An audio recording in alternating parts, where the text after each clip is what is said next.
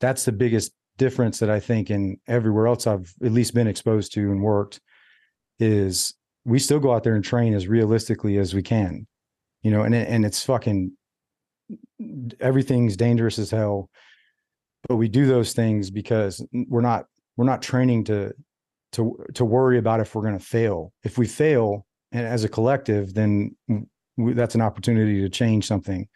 And then as an individual, you know, that's also an opportunity for you to change something individually.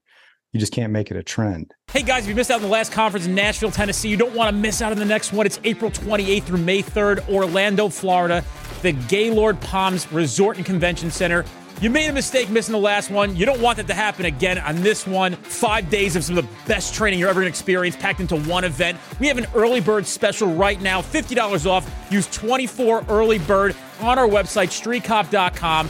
Look for the conference, click the link, register today. If you want to get significantly better at this profession in five days, don't dare miss out on the 2024 Street Cop Conference. 111, 110.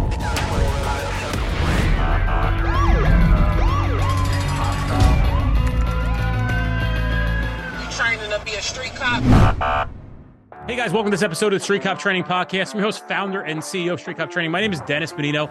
And we have Kyle Morgan today returning for his second time on the podcast. Really good episode, really deep, really sentimental. And it's just amazing to get to this level with a gentleman who's done so much for our country. He was a Delta Force operator, a Green Beret, got it all. He's done such amazing shit. He continues to do great work for the world. Hope you enjoyed this episode. I've been going nonstop the past couple weeks, but it's been good. I'm I'm back home for a few. I'm back home for for a hot minute, so um, no, I'm looking forward to some some time back home.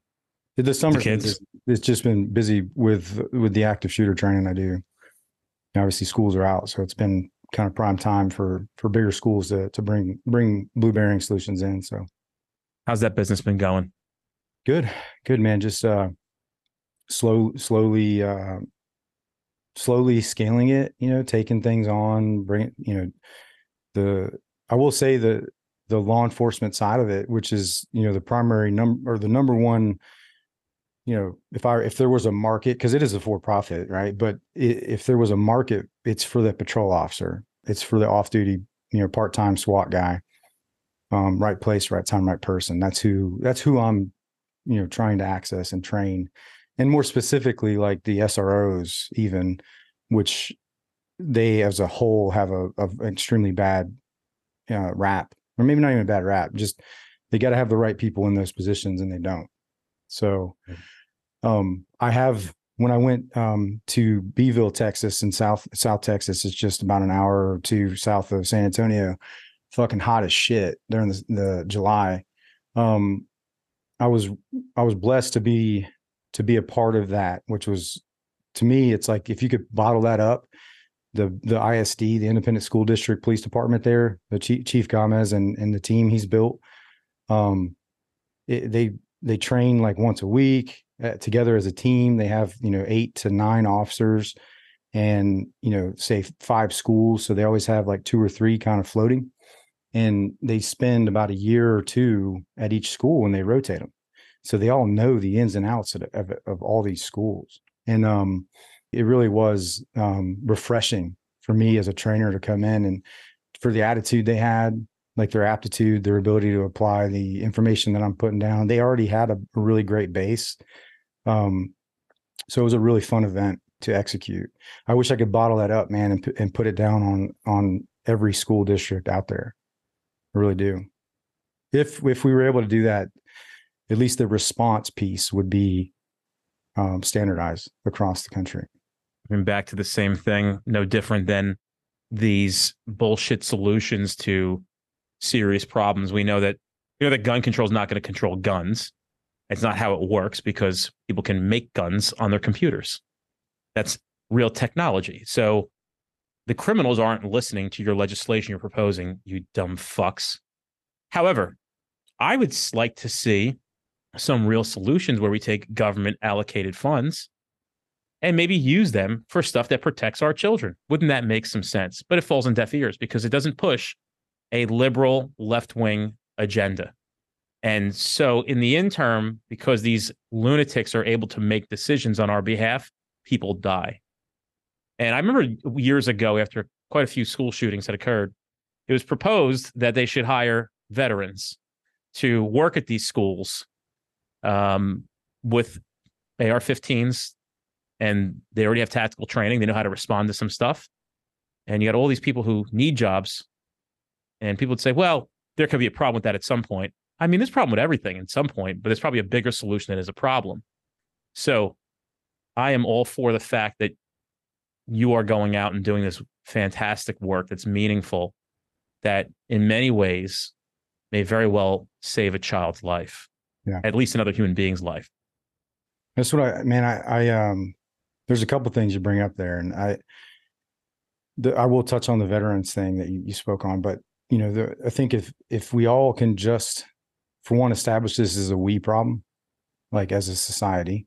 It is, a, it truly is a we problem. So I don't care if if you're the guy that can step up and be that protector, or if you're the one helping, you know, resource or facilitate or support, you know, these types of initiatives. But you know, we got to do something. And you know, if you look back since 1999, since Columbine, you know, they stood up ALERRT, they stood up uh, NTOA, National Tactical Officer Association all because of the you know you had you had people bleeding out two to four hours after the the shooters and like killed themselves.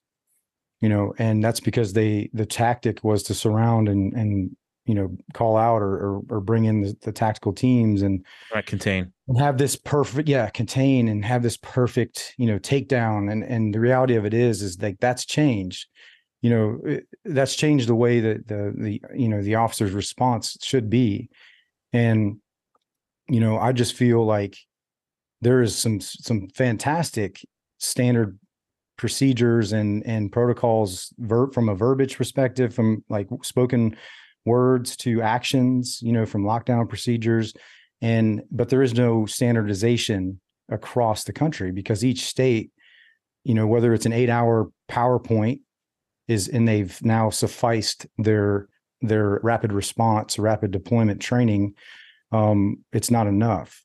No, so I'm not trying to come in and and take over as the standard, you know, uh, response training. You know, Blue Bearing can't do that. I don't want to scale my company to do that, but I want to augment what's already out there, and that's what I've I've been working really hard at refining my curriculum and and you know just coincidentally I, as I've built my curriculum I I through time and, and different networking, I've been able to access other curriculums out there, like ALERRT specific, specifically. And it's my curriculum is really no different. It's just I bring my experience to how I execute the scenario based training piece of it, and I and I apply hostage rescue tactics and techniques, whether you're solo, two up, three up, four up, responding. But convergence onto a scene is the primary, you know, kind of effort um, that I'm putting out there, and then the movements that you can make with confidence. Um, but you know, empowering people to to to respond and take action as as protectors. And if you just think about, you know, the way because I had this epiphany, and it's I guess it's not really an epiphany, but it, it's I it's how I'm living my life, like trying to put God at the front of everything I do, and then the children behind me. And that's how I'm trying to live my life, and my actions are now matching my words and I am truly trying to like build a fellowship of protectors so we can not just protect not just to, you know develop and and you know provide for our children but protect them because without that we can't do anything and without them we can't change anything over time with our society don't you think it would make sense if we took police officers at an academic level so their academy and we actually taught them some of these tools and responses to situations like the ones you're training for. And I'm going to give you a little context of how much training I received. My first academy, zero. My second academy, move and shoot, which was a good course, but it had nothing to do with mass atrocity. But we had some real good shooting training there, officer down, upside down training, like wounded officer training. That stuff was important. And then the third one, they took gym mats in the gym and stood them up so if you can imagine, they made fake corridors with the gym mats. So essentially, if you could try to envision like you know that game where it's a little plastic thing. You take the little silver, the little silver ball, and you try to get it from one end to the other, like a maze. Mhm. That's what it looked. They made a maze, and quote unquote, that was our simulator to learn how to clear around corners. So you can imagine us in this gymnasium with these these gym mats that essentially stood maybe six feet on their side and learning how to cut corners. That was our entire training, the entire academy, one day. Um, and you know that was 20 years ago as well, but that was the extent of my training for how to clear a room. That was it for my third police academy. 24 weeks, and I got to walk through one day for maybe 30 to 40 minutes, a maze, and learn how to cut corners. Uh, I mean, it, it's one of those things that the academies, man, were, you know, I, I don't know. I think this is a good question for you that I have is is like, are they afraid to show people like the cadets like what what they're going to really be asked to do? Like, because I think a lot of it is is exposure to to the real, not even just from an active shooter response, just like some of the real shit um do you think that they would lose a bunch and this is a, this is truly an, uh, an innocent question I, I don't know i wasn't i wasn't law enforcement so i tell guys just like you Yeah. said in the beginning like i i'm learning as much as i can because i'm not going to sit here and motherfuck the problems. I'm going to like try to see, see how i can help. And um a lot of it is just education. And um i'm just curious if if you think that they don't show a lot or do or you know uh, the gold standard is to do these things, to do these types of training, scenario based trainings, and and set this stuff up. And I think that identify a lot of a lot of things pretty early on if someone has the aptitude, the ability to to to um, evolve in in as the as the situation evolves, you know, and and react. And you think they would lose a lot of a lot of cats that they were they were trying to get through this the training itself? No. Um I think the answer is they don't give a fuck. That's number 1. And number 2 is if the 95% of people that don't give a fuck had to come up with a solution, they don't have the brain power to at least even know how to formulate the solution. So we know that as a police training company, there is not one person who could possibly know how to do basically more than one thing as a specialty. It's very rare, maybe two, because they worked in different divisions for so very long. Maybe one guy was a SWAT guy and a NARC guy. So that's not uncommon. So they might have two sets of skills. But you have police agencies and police academies who indoctrinate one person or maybe two people to train everything. And it's impossible. So you get this watered down, half assed train the trainer, complete crock of shit, which I think you're better off learning online of how to do things versus even doing them in person because it's still a better solution. Would that be like the firearms instructor and then the tactics instructor? Those are the like two kind of expected to know to teach all the different mission sets. I think that people just aren't creative enough. And there are people who care, but I don't think their solutions resolve anything. And I, and I got to give credit. I had a lieutenant who, on his own time, he had nothing to gain from this, just believed in training so much that he set stuff up for us as mu- as best as he could. He tried to put things together. We did some active shooter training. He didn't have to. He just did it. They didn't stop him from doing it, and he's the only one that did it. And um, he deserves credit for that. And his name was Outside of the outside of what he was being like the the the the minimum requirements. You're saying Yeah, he was trying to come up with some solutions, but the resources, dude, it was crazy. I mean, like the whole thing is ran so poorly. It's no different. It's the government.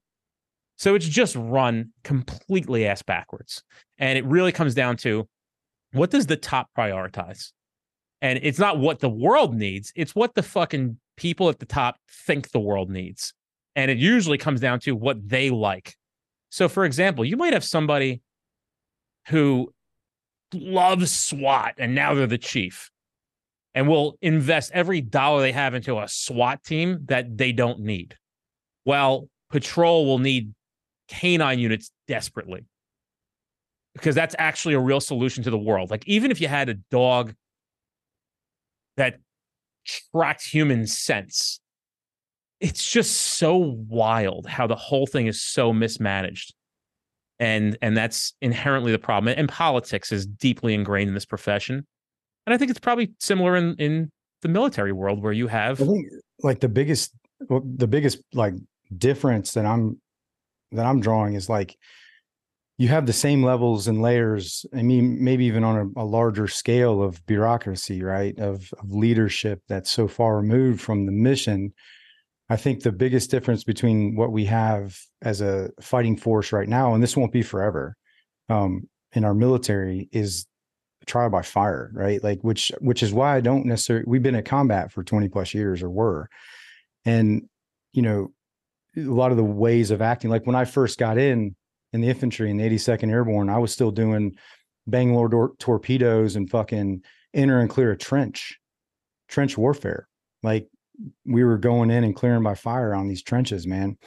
And um, you know, I and then you know, going to Iraq and, and Afghanistan quickly changed like, okay, we need to really like train differently or else we're going to be fucking irrelevant and irrelevant means dead.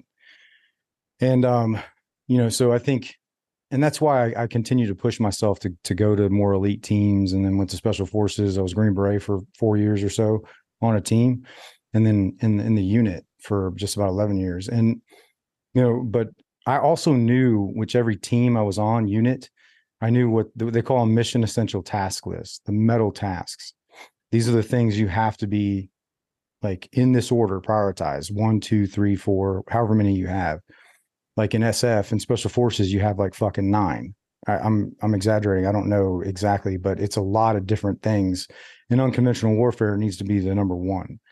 But um, what ended up happening over years of just that mission creep because everybody we didn't have enough forces to so we had we had guys out there doing direct action high value target missions that weren't necessarily trained as well as the as the as the teams and the units out there that that's one of their number one mission essential task lists. So or it's number one on their mission essential task list. But i guess it's for me like you clearly know like in the unit that i was in for a majority of my career the hostage rescue and the high value target stuff is your number one and two you know no fail missions. So you know that those it's pretty I, say it's easy. I mean it's it's difficult to maintain that level but you're but you're resourced accordingly you're supported accordingly because if you fail even in training on those you know it's just that trend thing. Don't let there be a trend you should be you know individually counseled and there's a rem- remedial action plan and all that all those things.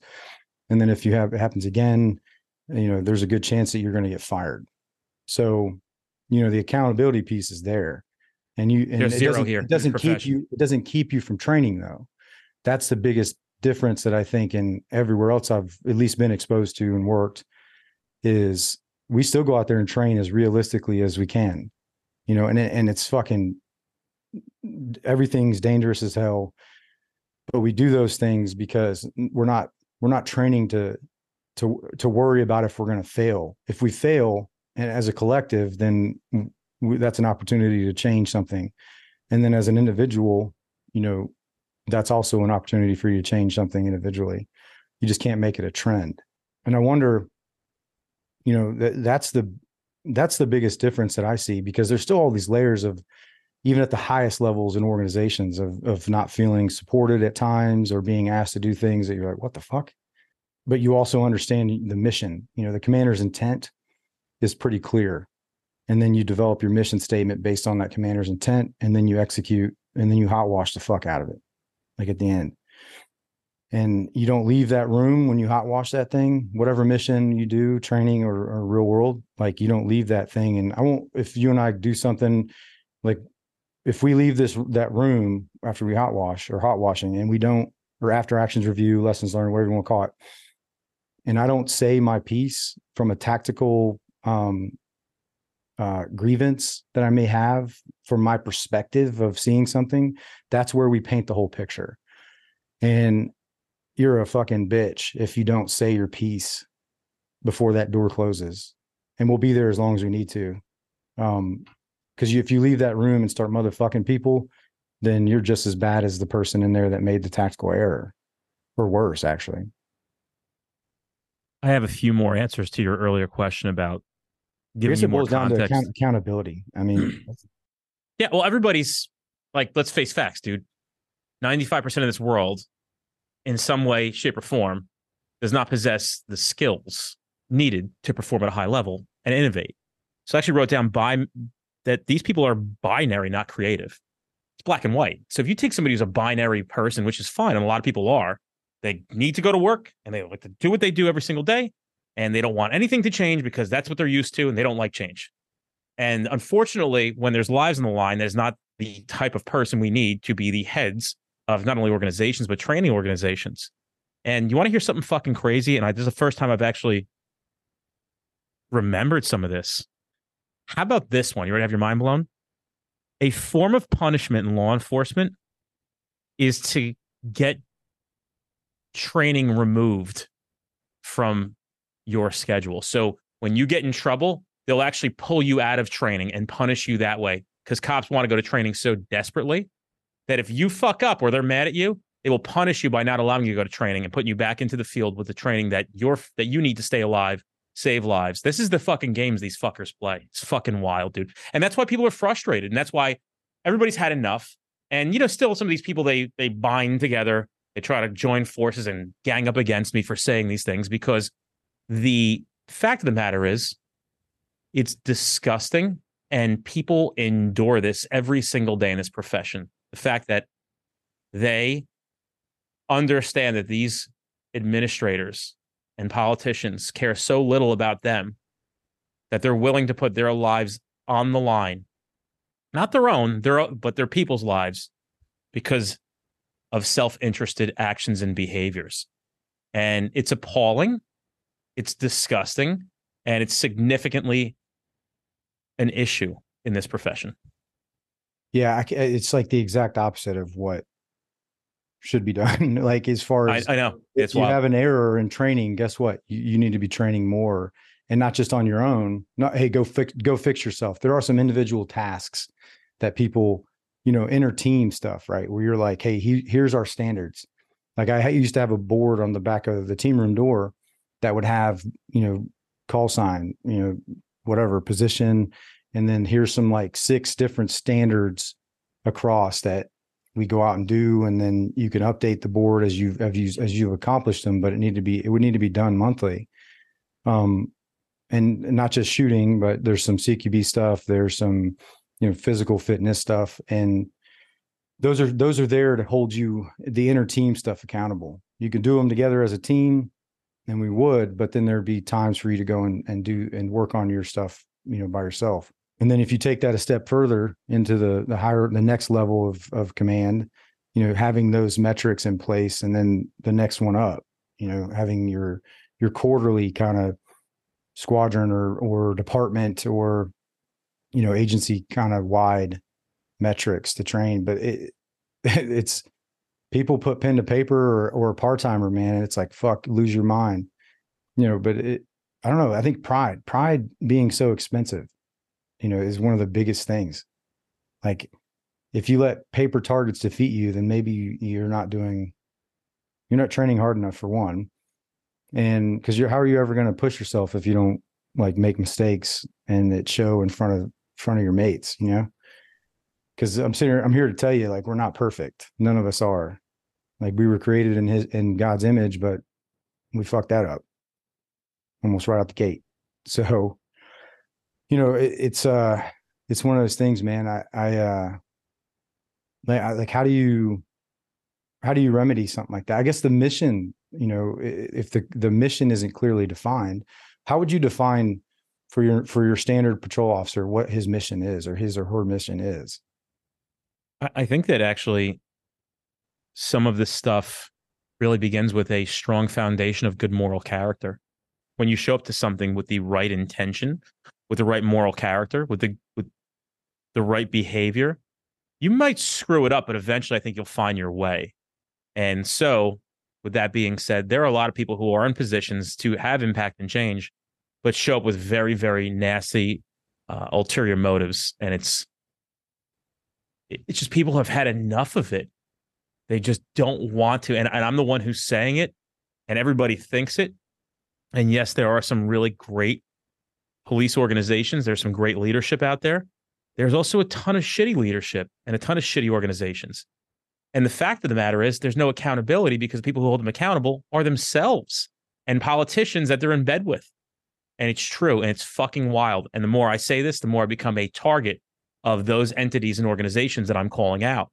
It's just wild to me that a human being can be comfortable accepting things as status quo, knowing that lives are on the line. It just, and the crazy shit is, Kyle Morgan, they won't fucking have a face to face conversation with me like they won't with anybody else. You watch them on the news, these people who are just out of their goddamn minds. I mean, there's no talking to AOC, right? You can't fucking sit with that girl and have an intelligent conversation. She's a fucking lunatic. Even Democrats will agree that she's an absolute lunatic. So she's a bad representation of how you should behave, but she represents some entity of the world. It's fucking wild.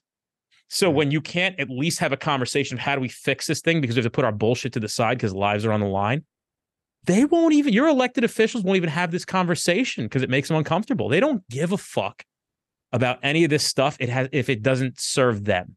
And by the way, there are some really good ones out there, but it's wild. And this is inherently the problem. And dude, it's a it's a breath in the wind on this on this podcast, but it's something that's not unknown in this profession. And guess what? There are some fantastic politicians out there who really do care. And they're the ones who also suffer great scrutiny and become outcasts in their political parties because of them actually taking this job to do what it's meant to do, not just to continue to serve uh, bigger interest groups and themselves. You know, there's a couple things. I, I, I think it. You just reminded me there, right there towards the end, of how disgusting, you know, some of this stuff. Like I've watched, you know, Sean Ryan's show, and you know how he he certain shows are getting pulled from different platforms, you know, based on talking about Jesus, and uh it blows my fucking mind. But you know, it also motivates me to continue to do what I'm doing and to say the things I'm I'm saying um, because I do believe that we having you know methods of congressional oversight right to to tie back into your your point the um it's just it's needed right? But at a certain point you know we we we need that oversight and we need but we need the right people mix of people up there in those positions. And it, it just seems whoever gets the whoever has the mic that's the uh the most um flamboyant gets the most attention and um you know I, I just think it takes people like you and me and so many others to step up and and just continue to spread whatever word that we can about the the morality uh, and and you know ethical kind of uh, decisions and and ways to live our life. And um, I'm not sitting here standing on a ivory tower at all. I just I have been redeemed, and my new mission is is to to carry that forward and to to to impact as much as, as many people as I can and and to to protect the innocence that we have, specifically our children. And um, you know, I I don't know, man. It's just one of those things that I think if we could if you could clearly define like what what a patrol officer's mission is though, like that to me, I don't it's too broad to just to serve and protect or to police, you know, like it it it uh I wish it could be more clearly defined because I think you're going to get the you're going to get the a better you know look at the or excuse me you're going to get you're going to so, sort through a lot of the bullshit people that sign up and maybe don't have the ethical and moral character that it that it takes to be out there representing you know the state local and federal government. Because of all the bullshit it, that they have you guys have to deal with every fucking day. If there was a consensus that we would all agree that this is what it looks like, this is who we're all going to be as an organization, then everybody will follow suit. So I've actually worked for a couple different police agencies. One was very proactive. And they rewarded proactive police officers. They rewarded hard workers. They were into that. That's how the whole culture was set. And the other one was just the opposite. The other one was if you do work, you're going to get in trouble here. So nobody's on the same page in that. Sense. If you sense. better yourself, you're going. You're you're a piece of shit.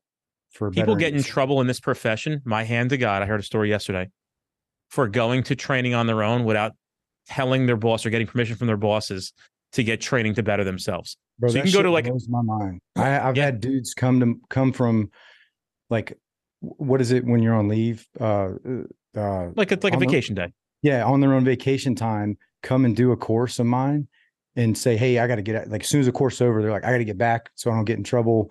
Like, the last time I did a course, he got fucking reprimanded uh, for doing that course. And, but he's still out there doing them. And I'm like, fucking good on you, man. But I, it just blew my mind when I heard that.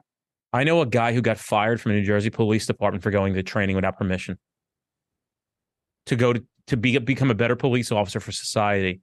Got in trouble because his bosses did not get the basically the kickback and the power control of you need to tell us where you're going and we'll let you know if it's allowed. Yeah. Um, do you think that there's a there is a measure of it's control, but I think you there's got to be an element, right, where people in those positions are like, "Hey, man, what are you out there training on?" Like, who? I would understand that, but they know that as soon as they ask, they're getting they're getting denied the training. So why ask when you know the answer is going to be you're not going? And this is the people that we work for in a lot of places. But again, it's nice to see shifts happening and people becoming better, essentially better bosses being created. And I'm not sitting here saying that right now it's perfect, but I do believe it's getting better in some sense, not everywhere, but I think I think you're seeing a better more thoughtful person coming up through the ranks now and, and I would say that you could attribute some of that to the work that we've been doing here at this company, not all of it, but some of it, you know, and when you have the Just from an education. bravery. Yeah. yeah, I mean, dude, when you have the bravery to stand up and say some of these things and and represent a complete culture of people and stand up for them, I got to tell you, Kyle, I'm not going to be on my deathbed regretting that I said these things. Yeah. I Get my deathbed going. yeah, we talked about Yeah. that last time. Yeah. I'm going to on my deathbed No, saying, I'm glad I fucking spoke up. for sure. Yeah, I'm just glad I spoke up, dude. Yeah. Because I wonder how somebody goes through their career, retires. I really want to get like five pieces of shit in here and just try to do like a psychological evaluation. Like I want to, I want to get like five of the worst chiefs there have ever been. Like guys that have the worst reputations, captains, lieutenants, whatever supervisor they are, like the biggest fucking scumbags. And people are just probably yelling at their fucking radio right now, like, I got three that I could recommend and just have them come in here and just I have so many questions of like how were you comfortable being a piece of shit? Like you gave that guy 7 days off for like dropping a pencil on the floor and not picking it up when his kids couldn't get a birthday gift cuz you're a fuckhead because he had no extra money. Like how do you live your, when you retired at 25 years and there was no retirement party for you but your your exact opposite other captain they they gave him this parade on his way out because he was so good to everybody and like nobody even fucking said goodbye. As a matter of fact, they turned your key fob off the minute you fucking walked out and you had to call it because you forgot something inside your office. How are you comfortable going on with life knowing that you are just your legacy is you're the biggest fucking piece of shit? And I tell that to guys. I go, there's two people that are remembered in this profession. It's the fucking best guy there ever was and the biggest piece of shit there ever was. There's only two people. Everybody in the middle is forgotten. But those who had the courage and did right by the men and women in the rank and file, they're always talked about for a long time, not forever, but for a long time. And then you always hear the stories of the fucking biggest nightmare. And I got to tell you, as we talk, I, I have the same face, two, three faces out of the hundreds of people that I worked with, blinking and flashing in my head. For the rest of my life, I will correlate what it means to be a scumbag piece of shit boss to these two to three faces. I just know who they are. And everybody that I worked with, you could just ask them, who was the worst guy that ever worked here? And they're going to say the same fucking two names. Are you okay with that? How are you okay? Those, are those guys, are those people still in positions of power and influence? Well, it's interesting because a lot of them will they get so disillusioned to their value to the world that they think because they were at this rank when they left this police department that the real world is anything close to what the police world is. And it's not. Police world is fake world. It is literally a fantasy land of no rules. It's just like it, I don't mean the sense of like cops are out breaking the law. I'm saying when it comes to like promotion, meritocracy, nepotism, it is a it is a calamity. And so these guys and and girls come out into the real world and try to do things like where you're rewarded in the real world on your actual meritocracy, how good you're at something. And they find out very quickly that they're worthless. And I think a lot of them stick around for 35, 37, 41, 45 years in the division at these police entities because they recognize that once they go back into the real world, they're a nobody. And the ones who are worth something that are these great leaders that we get, they're not itching to leave. They're itching to leave to go help more. And you'll see that. You'll see them do very, very well professionally because they were great at being cops and commanders and whatever it may be. And then they just transition beautifully over into having successful careers professionally. But you watch these other fucks like struggle, can't get their shit off. I can't figure out why they can't. They've been so disillusioned to their actual worth as a human being because inside the walls people like had to pretend and like lie to their faces and because they're scared of them and you know the whole bullshit like it's like you know you're working for Saddam Hussein essentially right like nobody would ever say a word to Saddam Hussein because if you saw they would just pull people out of these crowds and execute them in front of everybody so people knew that so people didn't fight back they just so they're so out of their minds they're so out of touch with reality that when they come back into reality they're like, how come I'm not this? How come I'm not that? How come I'm not as successful? Like, think about this. How does a guy like me, and I'm not trying to toot my own horn here, who was not being moved up through the ranks rapidly, maybe it was not the best test taker on an multiple question, multiple choice test. That's how they measure how who's getting promoted. How does a guy like me come out leave that profession, come into this one, and create essentially what we can argue to be the country's largest, if not at least fastest growing police training company. But, you know, did not progress so rapidly through the ranks. However, I know guys and girls in the profession that if I handed this company over to them in three weeks to seven weeks, they would have this place run into the ground. Everybody would quit, and this whole thing would be upside down. But they ran police organizations. How's that possible? So it goes to show you who's running these places. And I don't mean specifically always top level. Sometimes middle management, right? Sometimes your sergeants, lieutenants, they're they could be the biggest nightmare. I mean, you got guys who have never been cops in their lives. They've been tucked away into these little closets. They take a promotion and they go out back into the road eight years later. They've been on the road. They did six months on the road, got stuck into a fucking closet somewhere. They're like the IT guy or some shit. They become fucking police supervisors and get sent back to the road. Have no idea what to do. They don't even know what the law is. They don't know what the rules are. They don't know what the paperwork's got to get done. And now they're your boss. And on top of that, they don't even know how to behave. They don't know how to respond to things. They don't know how to use, they don't even know how the radio works. And they're your boss.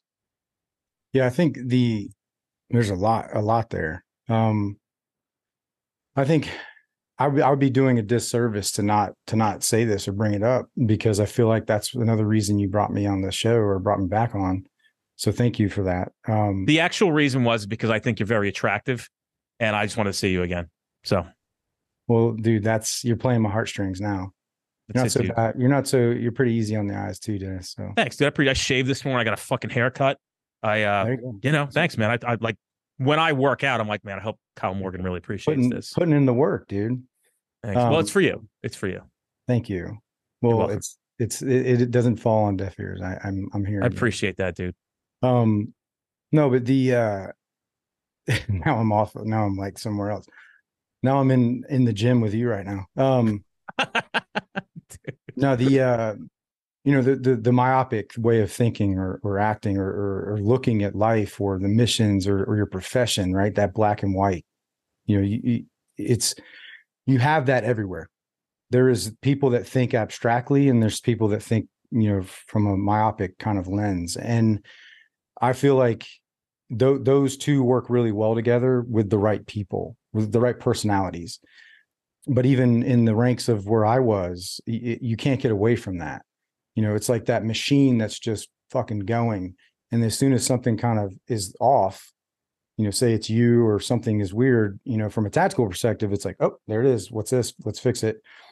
But then from a personal perspective, like that's when you you really start to, you know, see what's what's most important in your life and and the mission is a means to an end it's a way to provide it's a it's a way to to to serve it's the the honor of being a part of something bigger than yourself.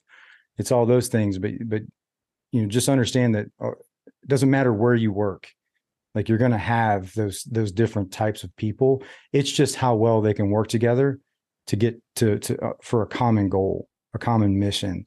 Um and i feel like the the team mindset unless you're on a SWAT team SRT or ERT like you don't really get that sense of team right? Like a department a patrol officer of 100 uh, you know officers or deputies like you you never really get that team unless you go to and that's why I, it's really easy. Fuck dude it'd be I'd love I would love it if all I did was train SWAT teams and and and SRTs and you know those types of teams but th- that's not my new mission. Like my new mission because of it's so much easier. Now they're all not created equal like by by a stretch but um or by a lot.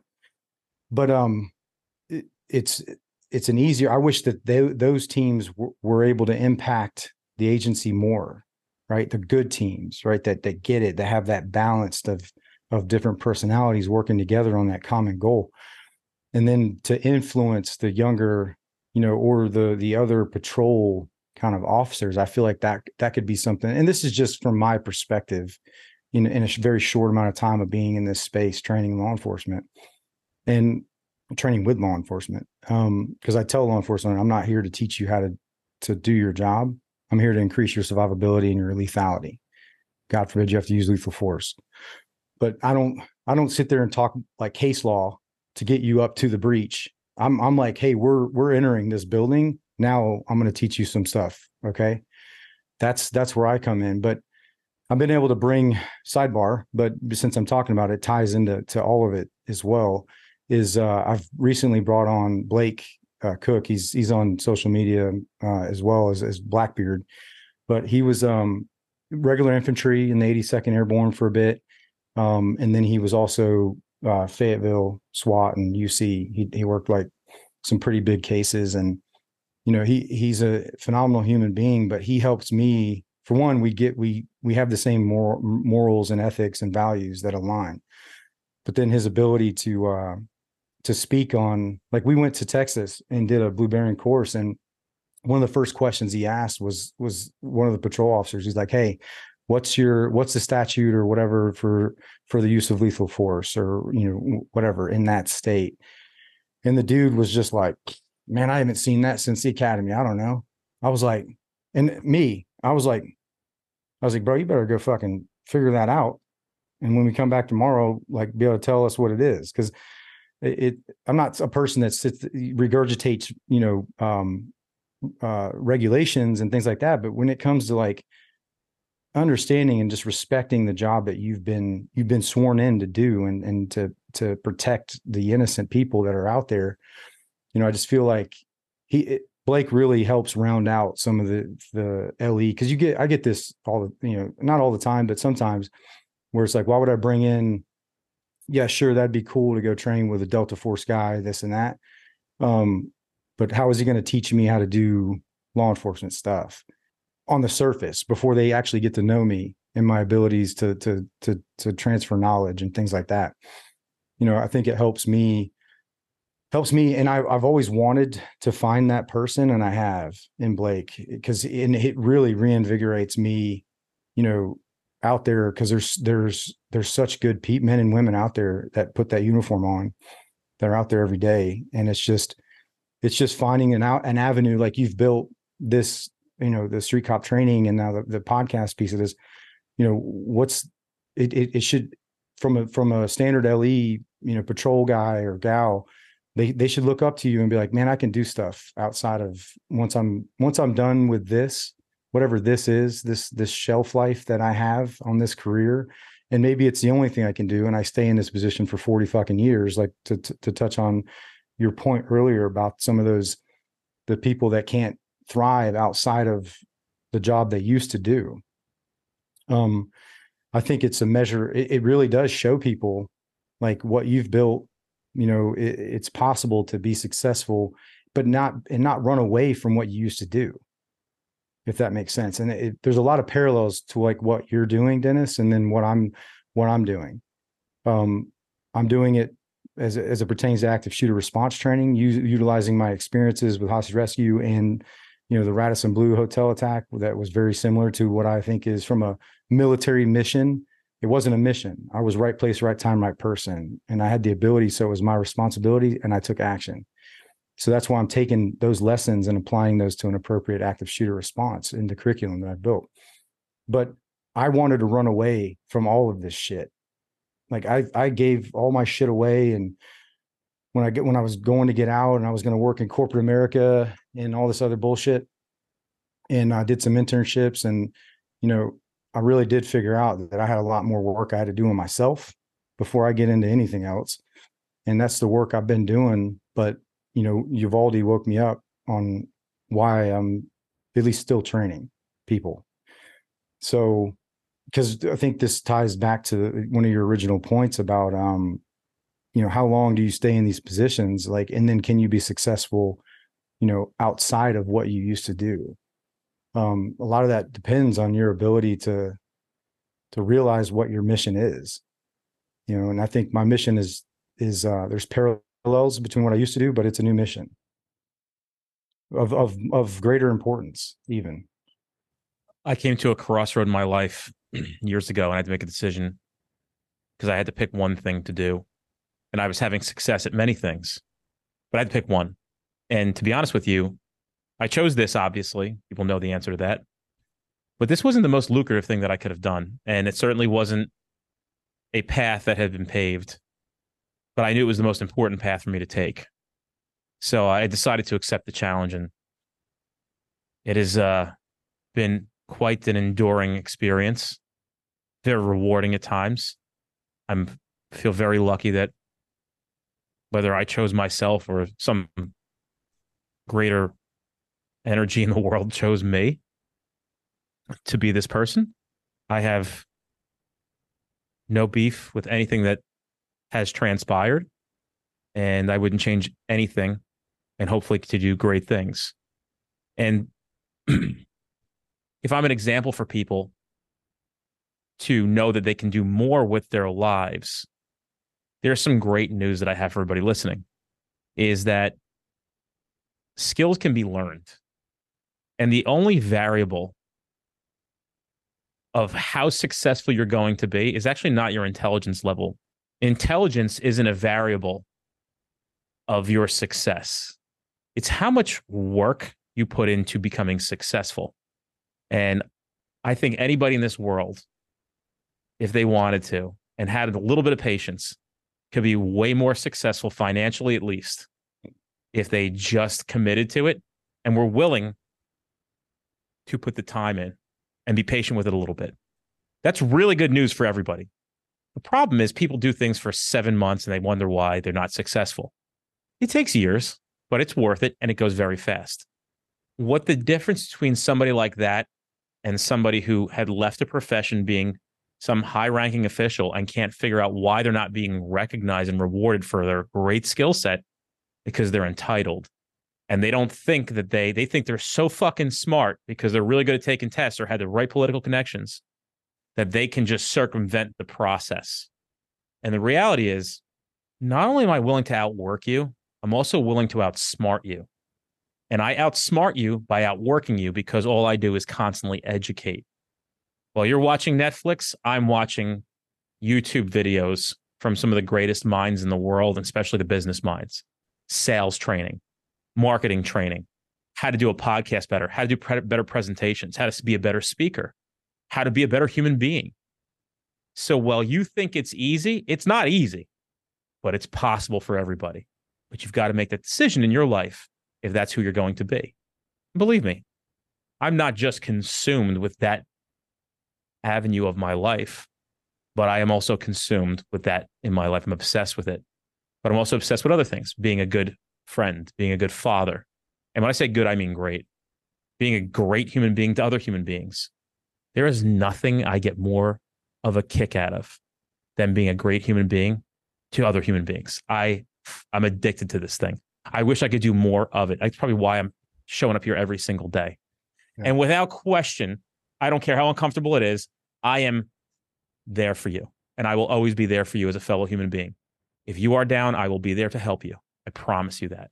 And you know what that nature. you know what that does though? Like you, those actions as small as those can be, you know, they they can have an impact on people and and and and it boils down to like i'm trying to be a positive role model you know now that i've been redeemed as a as a human as a as a uh, a warrior of for christ like that's that's a part of it right? It's not just oh i'm here to shoot people in the face that try to kill what i what i care about.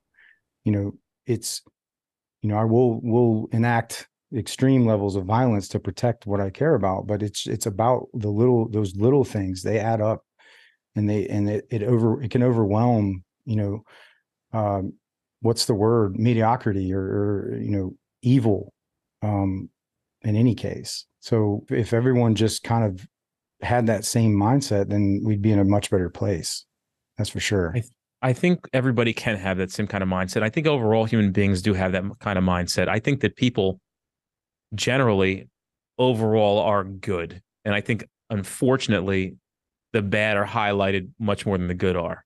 Yeah. So I believe in humanity a lot. I actually said today I was getting my hair cut, and the barbershop that I go to is in the town that I live in. I haven't met somebody in the town that I really don't like yet. And I've been there for almost six years, coming up next month.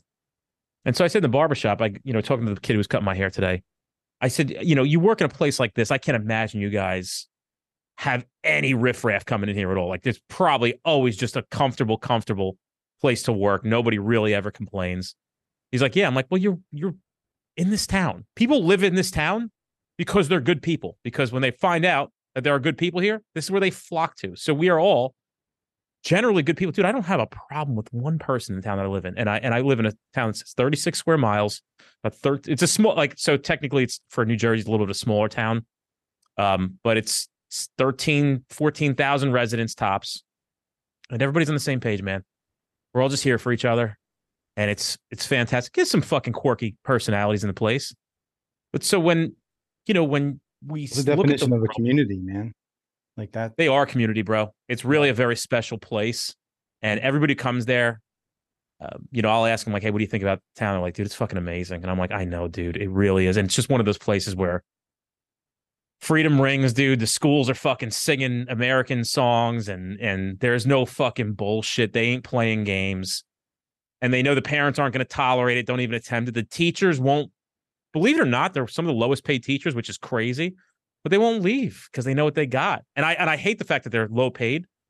And so people say, like, oh, did you see the our school districts and how much taxes get allocated to our schools? I'm like, motherfuckers, it's a five star school district. Your kids are 11 to 1 in these classrooms, and the teachers are like saints. And you're complaining about where your taxes get allocated. This is 36 square miles with 13,000 residents. You know how much tax revenue that is in this in state New Jersey? Not a lot. They can't do a lot with it. And so they pour it all into the school system because that's why people come here and pay the tax bills because they mm. understand what they're getting back. When you invest in your children like that via your taxes, I mean, what I'm getting back as a human being from just their social environment at this school district.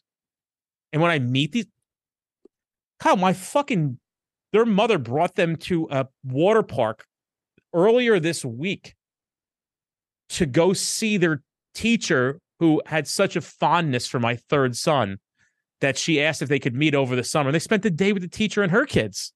Yeah. Like who does that, bro? At a water park. They met at a water park in Seaside Heights, New Jersey. And so you know, what do you think that's instilling in your kids when you're when you're investing? So I tell people when I was selling real estate, I'm like, guys, I know the tax bill's high here, but you don't understand what you're getting for your money. You gotta, you got who cares about this? Look at your kids. Do you want your kids in this school district or you want to save 300 bucks a month and go down the road and have to worry about the bullshit, the bullying, the fucked up kids, the abused kids? I'm not saying those kids don't need compassion and love, But let me tell you something. When your kids are around fucked up kids and those kids are the cool kids, who do you think your kids want to act like? How about you go to my district when the cool kids are your athletes? The nicest dude. There are some kids that I'm just like, I tell their parents, I'm like, your kids are amazing. And like, yeah, he's a very special. I'm like, no, you don't understand. Like, your kid's fucking amazing. Like, these are like saints on earth, how good these kids are. And they're still cool kids. They're still tough kids. They're fighting Brazilian Jiu Jitsu. They ride dirt bikes and quads. They're just in this collaboration of a social environment where they're watching their parents pretty much behave appropriately, work hard. Nobody has really any bad habits. They're all genuine, uh, generally people who came from lower beginnings and made it to a next level. And and they're just do good overall. Everybody gets along. There's no I've to my my hand to God to this day, six years in my neighborhood. To this day, I've never heard one of my neighbors say one another bad thing about another neighbor. Not one time. That's uh you know, I, I think if anyone is listening to this and and is like, well, that's great for Dennis, but the reality of it is is that you can have that too you you just sometimes sometimes you just have to change the environment right? If you if you can't you can't fix anything but your own self right? But but you can you can build and plant these seeds that that the narratives you know that you, there's a theme that you're that you're saying and it truly is like being a good human and then caring about your community.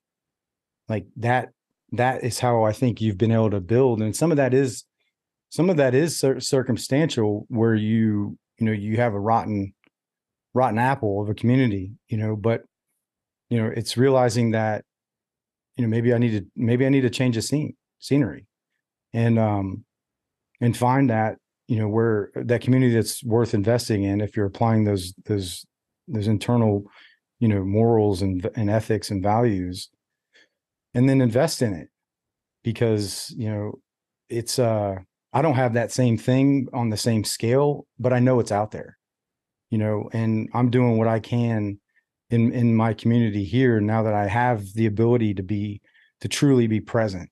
And I think that's one of the things that I know that you've you've experienced. It's pretty clear, you know, that you've been able to to shift, you know, even even shifting and and still building something different that's successful while still maintaining that level of presence that that our children and, and, our communities need so much. And it, it doesn't mean you have to go fucking be mayor. Um that's why when i asked you is like what do you you know what what's your presence in that community or how involved? I think is what i asked you. Like there is no it's not a trick question. It's just straight up like what like how do you interact with with that community you know? And and and like you had said like if I see see an opportunity, I'm gonna I'm gonna inject myself my my values into it. Um, but I'm also not gonna sit there and motherfuck it, you know, where I'm like, oh fuck that place, fuck this, fuck this situation. Um, those people, those people or that place is a pieces of shit, you know. Right. That, that's only perpetuating the problem of of negativity, you know, and and I just feel like it's uh you know i've experienced what i feel is a true community a couple times man and and it's it's it's super it's um it's motivating you know that that we can have those things you know here. And um you know i'm here to do the work like you said it just it takes fucking work. You gotta you got to realize what the work is and then you got to do it. I think that in any environment it's worth it to be present and I think give guidance in any environment. You have to say, well, I live here, so that's a lost cause. Um, you know, no, it's not. And your kids are allowed to be different and can be different. Just understand that your lack of effort comes with consequences. So I remember going to the first thing in my town was a Easter egg hunt. So their mother said to me, Hey, there's an Easter egg hunt for Easter at this field. Like we just got there, right? It's a really like it's it was a little bit of a change for me because it is more of a rural community. You know, even if even you think about thirteen thousand people in thirty six square miles, it's not like we're on top of each other, typical New Jersey, or even most of the country now, right? Most of the country's suburbs, especially like you go to like Florida and Arizona, where houses are literally built on top of each other. These communities are like there's like thirty acres, and they put like fucking fifty houses in these things, mm-hmm. or sixty or seventy houses.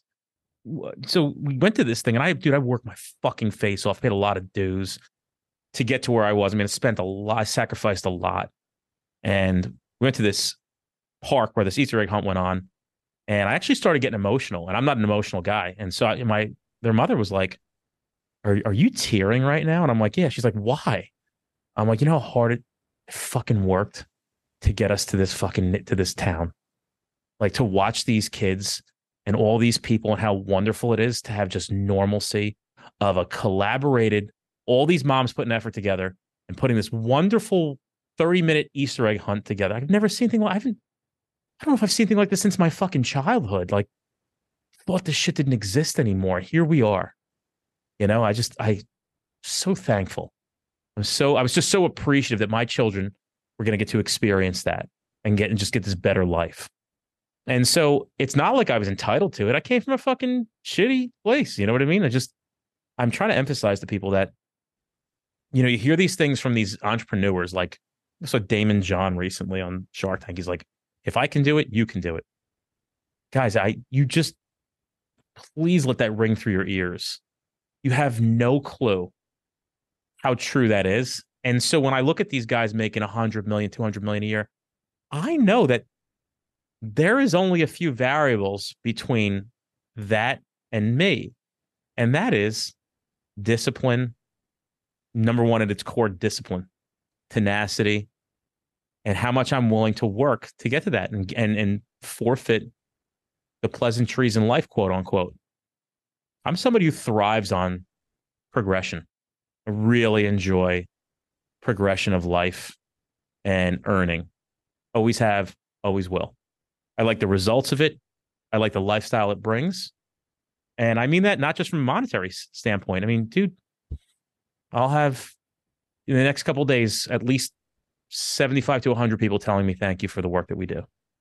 I went to we had, we had we hosted a class here yesterday, and uh, I went in and people were just like really, I think uh, happy that I showed up and they were surprised and excited to meet me and wanted to offer praise. And I was like, hey, man, I appreciate it, man. Like, you know, like, I'm doing it for you guys. I'm glad that you're finding value in this stuff. So I don't mind the work. And I certainly don't say these things. I want you to feel bad about yourself. I say things like this to give you hope and just to know, doesn't speak to most people that when they say anything's possible in this country, it really is. Is it going to be hard? Oh, oh yeah. Oh, there's nothing easy about it. Like it's gonna be fucking brutal you're you're not going to like a lot of it. A lot of it sucks. Most of it actually. But question is is it worth it? And I got to tell you right now, I'm starting to see the crops that I've uh, that I've sown. It's it's really it's all coming together full circle in some sense. Still with a lot of headaches, but it's just the, worth it. The big yeah. the the big piece of that, man, is is uh I say this with tactics, you know, like uh a true tactician can let the situation and the environment tell them the tactic and technique to use. And um and you can only do that or become those things um by being challenged in those environments but but i think the the biggest thing is is never getting stagnant like i have you know that mindset of i've arrived you know when you get that promotion or you get to that position of influence or you know and it's like all right no, I haven't. You know, yeah, no, I'll I never arrive. Now I've yeah. just been given an opportunity to fuck this up. So what am I going to do? What am I going to do to not fuck this up? And I will make mistakes along the way. Yep. Mm, and I think it's just it's it's embodying that that mindset of, you know, you, you know that whole shoot for the stars and and shit like that. No, man, like have obtainable goals, and and go out there and put the work in. And just when you you you you get some some successes like it's just okay cool. Maybe that's a validation that your work is is that you're putting in is is is effective but it damn sure isn't isn't like who who you are. You know what i mean? I think if you never lose sight of who you are understand who you are and and then do the work to better yourself because there's always there's there's character defects. Man i had a talk with um, my therapist recently and i was like because i still do talk therapy I, it, it's it's just a part of my own my own healing, my own process with marital Should. conflict, and and just sharing with another human being and God is the only way. Like it's the reason blue bearing is is bearing the weight of the world. That's the the it's no human should, but I know I have, and it's not for us to do. Um, so once I've finally let go of that, and now I share with with others, with the right people, um, and keep those circles, you know, small and and tight, and and and get out there and and make a change and and be be the change. Excuse me, but he, but he said to me, you know, he said if if temptation was a sin, then Jesus would have been a sinner. And I was like, fuck, that that impacts me more than I can put words to on uh, because I, if there was one thing, one person that I wanted, to, or institution, or because I worshipped other places I've been, and I only know I only only say that because I, I get the same feeling listening or reading scripture or you know listening to certain things, and I get that same feeling of of joy that I that I did from an institution, and that that's prioritization shift completely. But I also struggle with my own character defects, you know, because I am human. And um, it just really helped me because, you know, if you, you have the, the the the army values or whatever, right? Like integrity, honor, selfless service, uh, so on, so on and so forth. I'm sure there's something for law enforcement too, but these these you know the kind of like phrases that they use in their their character attributes, right? And that's if you look at that at the you know the fruit of the spirit, you know, li- trying to live you know the way the way that Jesus Christ did. I'm like shit, dude. This whole time, I've I've been lost, trying to figure out like, oh, you know, I'm a I'm a warrior. I have integrity on the battlefield, but in my personal life, I can just fucking do whatever I want because no one's mm-hmm. gonna know. That just means I don't have integrity. Well, I'm Right. done. I'm done living that way. And so now when I struggle with things, I have these, you know, the, the fruit of the spirit to kind of fall back on about how am I am I living that life? And now I can hold myself accountable, but then still I still struggle, right? With temptations, with different character defects. And and um it just when he, when he said it to me like that, the therapist, uh, I was just like, man, that really it just it really helped me. And um because it, it it's that whole self-forgiveness piece. Cause I could just go, well, you know, whatever. No one's gonna know. Who's gonna know? I'll know. Eh, eh, But you know, I, didn't really give a shit about myself in the past. So now I'm changing that way of thinking. And um, you know, that's how I'm trying to live my life. But e- either way, I don't know how I got talking about that, but it just felt like it was appropriate. And and I think another thing that was was told to me recently too, because this kind of ties an earlier point that we were talking about about evil, right? So like the roots, if you were if you were this object or tree, the roots touching evil in order for the branches to reach God or heaven, you know, or good, for example.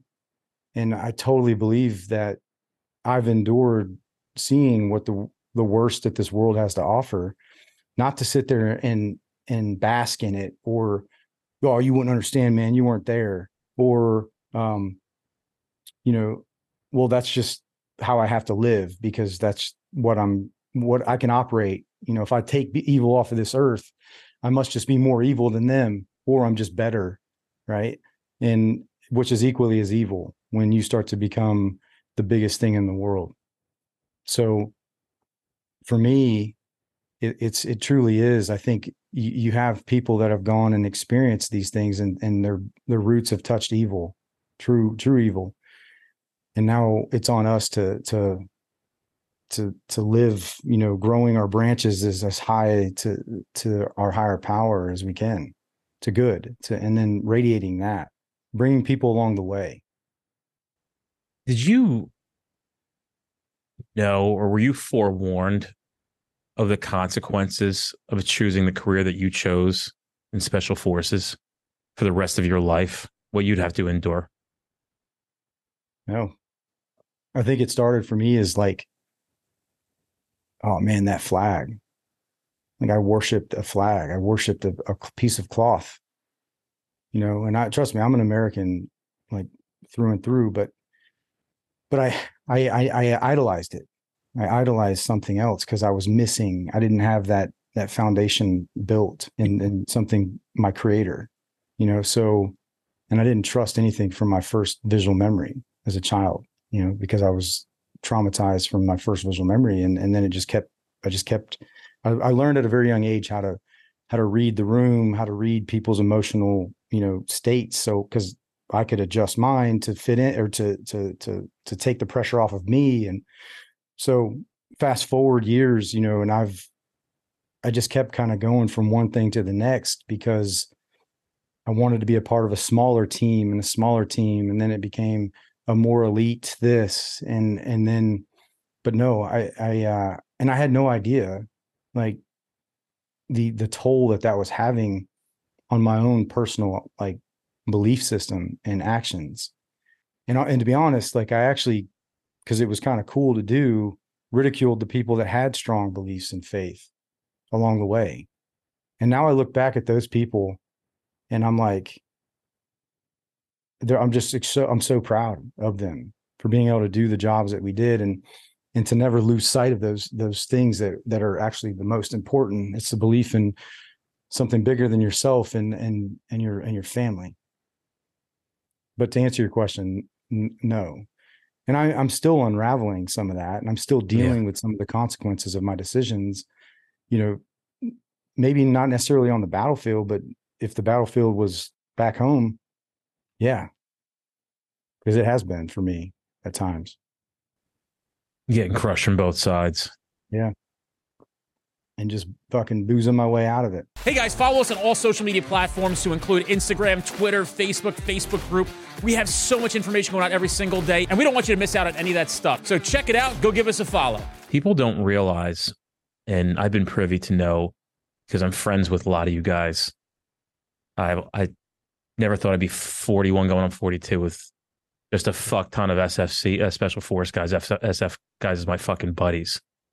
And so I am curious, like everybody else is, but my curiosity comes from a different place of trying to understand the things that you guys must be dealing with, how it affects you. And I try to really understand the capacity of the things that you guys had to do. And people don't have context. I'm not even going to go there because, you know, I, I'm privy to a lot of interesting stuff. Some of it comical on the on the upfront, but I'm sure later on in life, uh, something that you one, one of the things get. you'll see is as you interact with us more is we we use humor especially in like personal conversations we use humor to make light of of some of the worst things that another human being should have to be exposed to i don't think anybody really understands when you say the worst things what what it really is and and it's it's unbelievable and i i i know that like obviously there's a lot of top secret shit that can't be discussed and i don't get privy to that I get the very surface level. And, you know, so I don't, I think there's a disservice done there, at least a little bit, where, and I guess that's my next question is like, how do you accept the fact that the things that you did and how honorable your efforts were will almost most of the time in your life go unrecognized in some sense? because people don't know what you guys did or what you guys even do. But I've been privy to some of the shit, you know. I think. um I mean, is that something you realize it comes with the territory? You know, yeah, like like I, I fuck. You got to accept it at some point, right? I think someone's got to do it. Like there, these these organizations right. exist, you know, because of like this country needs it, this world needs it. Um, but at a certain point, you have to realize when it's no longer serving you and and your your actual like purpose in life maybe it was just a part of your story like i'm using and i was able to realize that because of all the personal um fucking issues that i was having and, and i couldn't hide from it anymore and it, it affected my ability to perform and you know on the battlefield and and then i i look back and i have nothing you know and or at least that's what I thought or told myself. Mm-hmm. And I'm I'm I'm stepping out into this public space or or into this light be, because I want to show people. It started off because I wanted to prove this to myself that I can do this and and my actions can match my words. My words maybe didn't match my actions in the beginning, uh, especially early on in my sobriety. I wanted them to. I wanted to believe, I wanted to want to believe these things and, and ways of living and changing that, right? Because I I do believe that it takes people like us to safeguard others from having to experience these things. That's right. I've said it to myself a lot. My our number one job, and I can connect and relate that message to uh, law enforcement across our country as well. It's our it's our it's our job. Is it's not to be like it's the same way I, I when I would raise my when I was raising my kids back back then, I would be like, man, they don't know how fucking bad it could be. Why the fuck should they? Right. This is the the the rewiring that has that's happened, and and you know, I, I never want to step out and just grab a mic so I can just blow hot air and talk about how cool I used to be and all this other shit. I, I'm I'm still performing on demand under pressure. Eh, you know, if if it's a part timer or if it's a crowd of people, but but but showing and sharing knowledge and things like that, sharpening the edges of others, um, is is is a mechanism, a tool for me to to be able to continue to take what I used to do and apply that to help others. But the real the real test for me is to to live and embody the things that i'm saying like about morality about other human beings and and to safeguard others from having to experience how bad things have been or could be.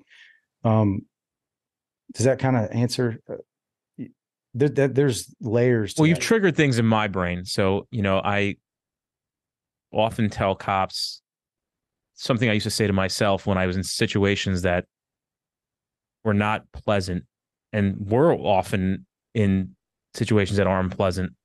Um, I don't think to the violence factor typically mm-hmm. of I, I, like to I'll refute that with like active shooter, yes, right. We we buy risk down with our with our individual experience and our collective experience. Right. I, me having to go deal with shit almost on my own happened once in my fucking military career. Now there are rooms and on a bigger target and things like that, but but we we as a collective buy down so much risk with experience and cohesion and and just training that we've done together. So it's about perspective about and I use this with with trauma. How much was I able to prepare my mind, body, and spirit for violence?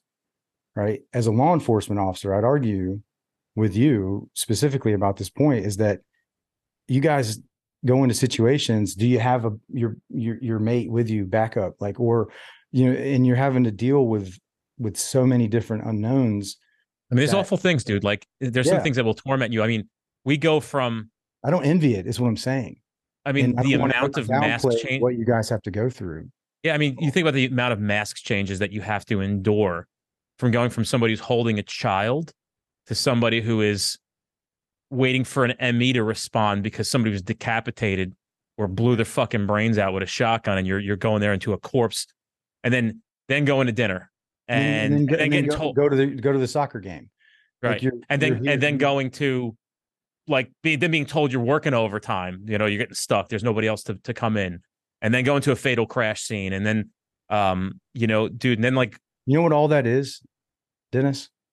It's trauma yeah, I know. I think it, it, it people want to glorify levels of trauma. And that's one of my side missions. Eh, anyone I talk to, that it, from a first first responder or law enforcement um, perspective, or just you know general military, because people say this shit to me all the time. They're like, "Man, I've been through some shit, bro, but man, nothing like you." And I'm, well, hold on a minute. Let me just stop you, and let me just explain how I view trauma. And because I feel like that's also part of the problem is is how people try to qualify trauma, trauma, compared to others. Yeah, yeah, trying to quantify or qualify trauma. It's it's about perspective. It's about how well did you sleep the night before? How well did you prepare your mind, body, and spirit for what's what happened? And then how well are you supported on the other side of it? Like that is that's that whole grieving process that we inherently do without even realizing it in the military when they're when it's done correctly through through like excruciating detail of planning and rehearsals and contingency plans, ROC drills, like make, you know, make the full blown fucking thing and go run through it uh, a thousand times. And then we go and do it. Some gnarly shit happens. We come back and guess what we do? We hot wash the fucking shit until until you've said your piece to paint that picture for for you and then we move on but we do it at such a high level of op tempo that and it, it varies at times but compartmentalization is a tool to be able to continue to operate at those high high levels but you have to have a plan to unpackage that shit. Yeah yeah. You just you do. And maybe that plan is surrounding yourself with the right people. I give this advice to a lot of cops who are listening and that is there are things that you never want to have to go and endure. And i i go right to like the times i had to go and like investigate basically a kid who was like sexually assaulted right that's that's probably one of the toughest ones to have to do because you know you have to get uncomfortable with it it there's nothing you can and nobody wants to talk about it but you got to go there and it's just something fucking in humanity that just makes it feel so fucking awful uh, but you have to tell yourself things like, well, they need you. Right? This family needs you to show up. This this victim needs you to show up. This victim needs you to come in here and, and do justice for them. They have no voice. You are their voice. You are their hero. And so I know that it's tough, but bro, it's even like you even you saying that is just like that just and this is just I'm a civilian man. I just got chills because that when if more people knew that we had officers individual officers that are out there going into these situations with that same type of mindset man i think that would change so much about the way people, people view police period I think, I think people need to constantly be reminded um in this profession and i think you know society's appreciative no question about it. But i think we us as a whole as a professional community need to get ourselves inside the right moral fabric with the right understanding of you know how do we take a step outside of the box and make sure that we are doing the things that we need to do to also care for ourselves but where do we find our strength and our strength most of us is found in our purpose and unfortunately when they start taking away your purpose and dilute your efforts and start to snicker and snarl or criticize your efforts when they come from good intention. That's where people get very, very jaded. But yeah. let's go back to this one story. It was actually um, towards the end of my career. It's one of my last jobs, and I got I hated DOAs. So it's dead on arrival, and I just hated them. I just never because like, dude, you just never knew what you're gonna get, and it was like never anything good. And fortunately enough, the last one was, and I just there's something about it that I'm just not thrilled about. And unfortunately, on a couple occasions, I went to people's deaths that I knew because I worked in the town I grew up in. And uh, and the reason for that is because the town that I grew up in um, suffered a lot of people abusing narcotics and substances because of the type of socioeconomic environment that we came from. Not uncommon. And I remember the last one I went to, it's not a great story, but uh, I pulled up and the guy had was a senior citizen. And I saw that outside he must have been getting the senior meals delivered to him. So on this front porch, there were several of these stacked up. And I'm like, yep, that's their first sign. And so every cop knows this. Like the mailbox is full, right? There's a note from the mail courier that they're not going, like their mail box was so full that they had to keep it at, if you want the rest of your mail, it's at the post office. There's just these signs, you know, and just like, oh, it's true. This is going to be one of these. So I pull up and there's a woman very well kept house, but a woman outside, and I said, "Hey, how are you? Did you call?" And she said, "Yeah, I called. Da da da. I'm some. I'm so and so to him." And I said, "She goes, I think he's inside." I said, "Well, did you go inside and look?" She goes, "I I, I don't want to go inside and look. I I didn't. I, I want you to do it." And I said to her, "Yeah, I, it's my job, right?" And she's like, "Yeah, I didn't want to go in." And I said, "Well, it's my job. That's why I do what I do because." In my head, as I'm walking up, I'm like, I'm here because she can't go in because she needs me to go in for her. There's somebody in there that she knows, she may love, and she doesn't have the strength to go in and find this guy. And, you know, fortunately enough, it wasn't terrible. But yeah, I did find him dead in his basement. Thank God this dude like cranked up the fucking cold. And so he's pretty well preserved. It wasn't too bad. It was only like two days. Um, but there's something very, very creepy about methodically going through somebody's house, trying to find typically their decomposing corpse. And and you know, the smells and the and most of the time it's not like it's not normal most of the time when we find bodies. It's usually something just awful because I think most people pass, um, you know, with their family members being well involved. These are usually like porters, mentally ill people. Um, sometimes, you not all the time, but like, you know, when it's the weird ones, it's always like suicide and, and it's, it's just never something. There's just something about going to somebody's death that I just never found exciting. I just fucking Where you take And- and the worst thing is- man, so they can take care of you one day. that's right. So like, dude, like you don't just Smell- go dude, in. Smell, smells are the worst too, man. Like Yeah. smells smells are one of those things that as far as how it imprints on your on your memory. There's just something about, and then you can't leave, dude. When you go to like somebody's death as a cop, like you're there. You don't just get to go and go, yep, he's dead or she's dead. No. Now you're there. Now you got to help the family. Uh, typically, got to track people down. You've got to call the medical examiner. You've got to do some preliminary investigation yourself. The detective bureau is not coming out. Does it look like it's a fucking typical death? Does it look like there's some kind of foul play? Does it look like it's a suicide? And everything shifts and changes. And dude, you know, you get stuck at these jobs three, four, five hours, and you're enduring that smell for fucking five hours, waiting for people to show up. The ME's not at your police department. It's usually a county ME Yeah. uh, or coroner, whatever you call them. They, it, it takes fucking hours. They're on other jobs, sitting there for fucking hours. You're, you're missing dinner. You're sitting babysitting a dead body that's decomposing, and there's fucking, you know, bugs and and like weird shit going on. It's a, it's a fucked up dude. There's like you know just so that's just one of the many fucked up things that cops have to endure that they don't even tell you about No, prepare you for in the academy or before you take the job. No, they don't. It's uh, you know, it's just, it, like even in the in the military, like in basic infantry tra- training, right? They they they're trying to desensitize you to life and death. You know, so they're teaching you all this fucking all these different ditties and stuff to like kill, kill, kill. You know, cold blue, st- whatever. Like it, it, but they don't. They're not preparing you for that first time you encounter, you know, death, especially if it's someone that you've you had a you had a part in killing and and they never and and to and that's where you'll never hear me glorify you know killing someone intimately um because it's something that you can never un unwrite Yeah, undo. Well, undo. undo You know, somebody said something one time, uh, SF guy, and he said, I've never killed anybody that deserves to live.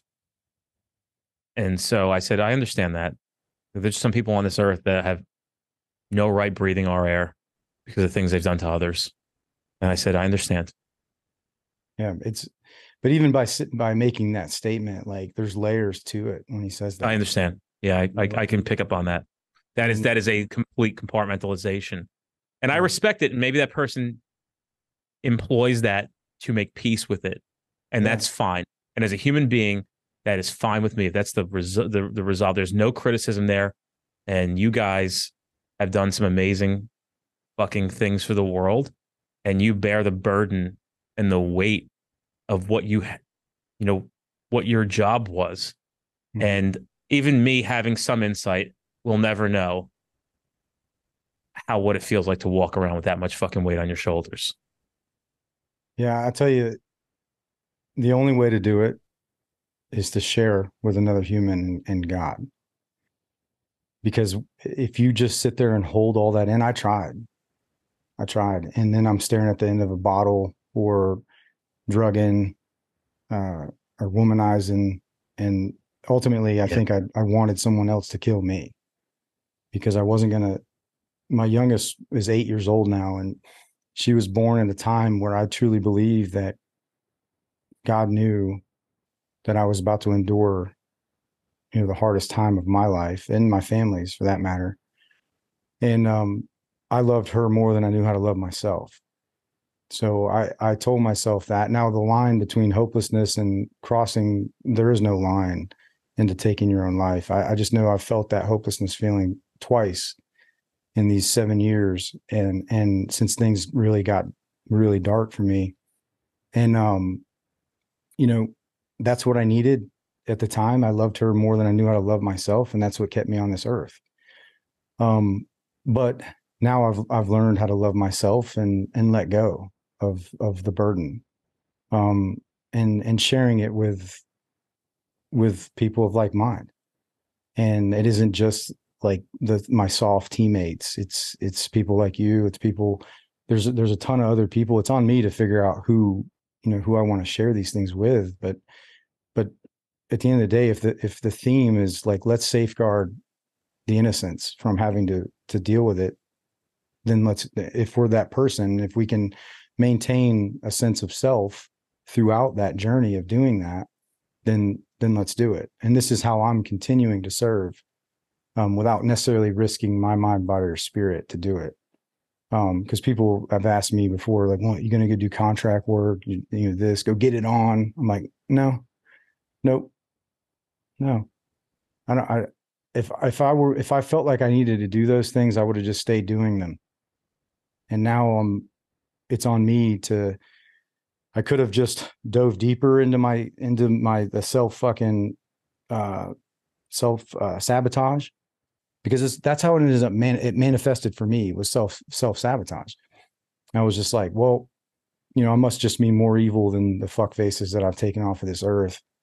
And and I didn't look the other way, right? So I, then I just started acting like this disconnect, this monster, and in my in my personal life, and and um, and then not realizing the impact either directly, but more more specifically indirectly that I'm having on those that I care about the most, my children, my wife.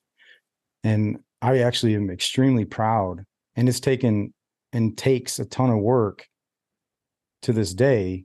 The fact that I've been married to the same woman for 18 years. And I left her twice. I, I was in full on, had my own house, like we were done. But the only thing that was keeping us together was our son I've raised since he was four. So he would have got removed off of he was 22 now. He was going to school at Florida State at the time. And I was like, well, I won't finalize the the divorce because we had been it had just eli- uh, ellipsed or whatever the the year separation time. And I was like, well, I won't do it. We won't like make it official on paper just so he doesn't get removed. But the reality was is nah, there was still some more growth that I needed to do and she needed to do to come back even stronger than than we ever w- would have or are now. Um, but it's not too late, right? The way I showed up to for my kids, it, it, it, I used to crush myself, and I would just push further away because I was like, "That's too late." Like I've already made these mistakes. They they've seen me for this fraud that I am, and and but all I can do, I can still perform. So I'm going to do that from a professional perspective. So I went fucking full full gas the, that way. And then everything just started to implode. But it's not too late, man. I just got back from from a, a week long family vacation where everyone went.